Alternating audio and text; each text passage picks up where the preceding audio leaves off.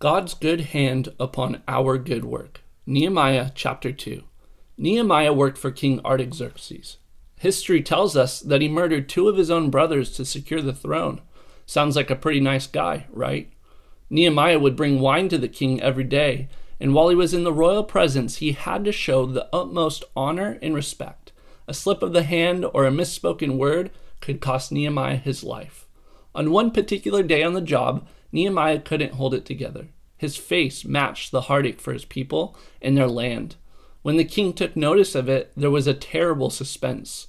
With his heart beating through his chest, Nehemiah had to answer very tactfully about why he was sad. And I said to the king, If it pleases the king, and if your servant has found favor in your sight, I ask that you send me to Judah, the city of my father's tombs, that I may rebuild it. Then the king said to me, the queen also sitting beside him, how long will your journey be, and when will you return? So it pleased the king to send me, and I set him a time. Why did the king show so much favor? Was he trying to impress the queen that day with how nice of a guy he was? Had Nehemiah built up a long rapport with the king? All of these are possible, but only one thing is certain God was in it. God had his good hand upon Nehemiah. The hand of God resting upon a person is a picture of favor and blessing being bestowed. There's no reason for why a pagan king would furlough his wine guy and cut down a whole forest to rebuild enemy territory. God wanted this to happen, and so he made it happen. Nehemiah had to answer a few questions before leaving. You better believe Nehemiah came with a plan. He already thought through the whole process. That is a quality of strong leadership.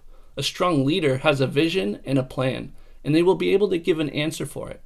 These visions and plans are birthed in prayer and thought through in fellowship with the Lord.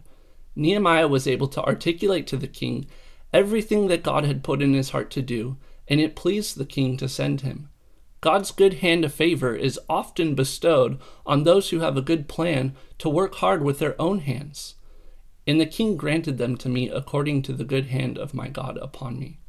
The resources given to Nehemiah showed how much favor he really had. He was sent with passports and visas, an invoice for a whole forest to be cut down and used as building material, with a little extra to build his own home. That's pretty generous coming from a pagan king.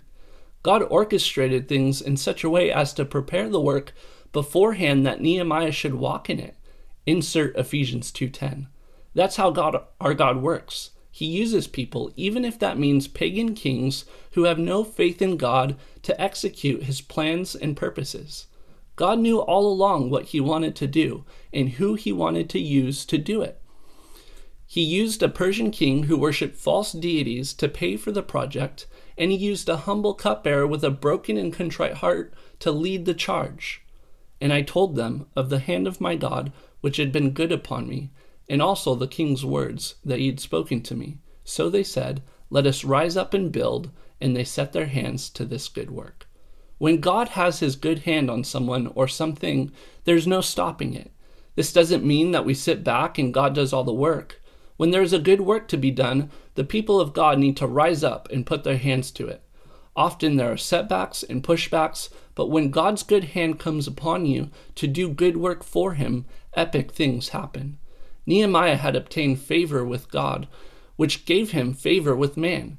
He had a king's backing and builders ready for the work, but more than anything, he had God's good hand resting upon him to complete this good work.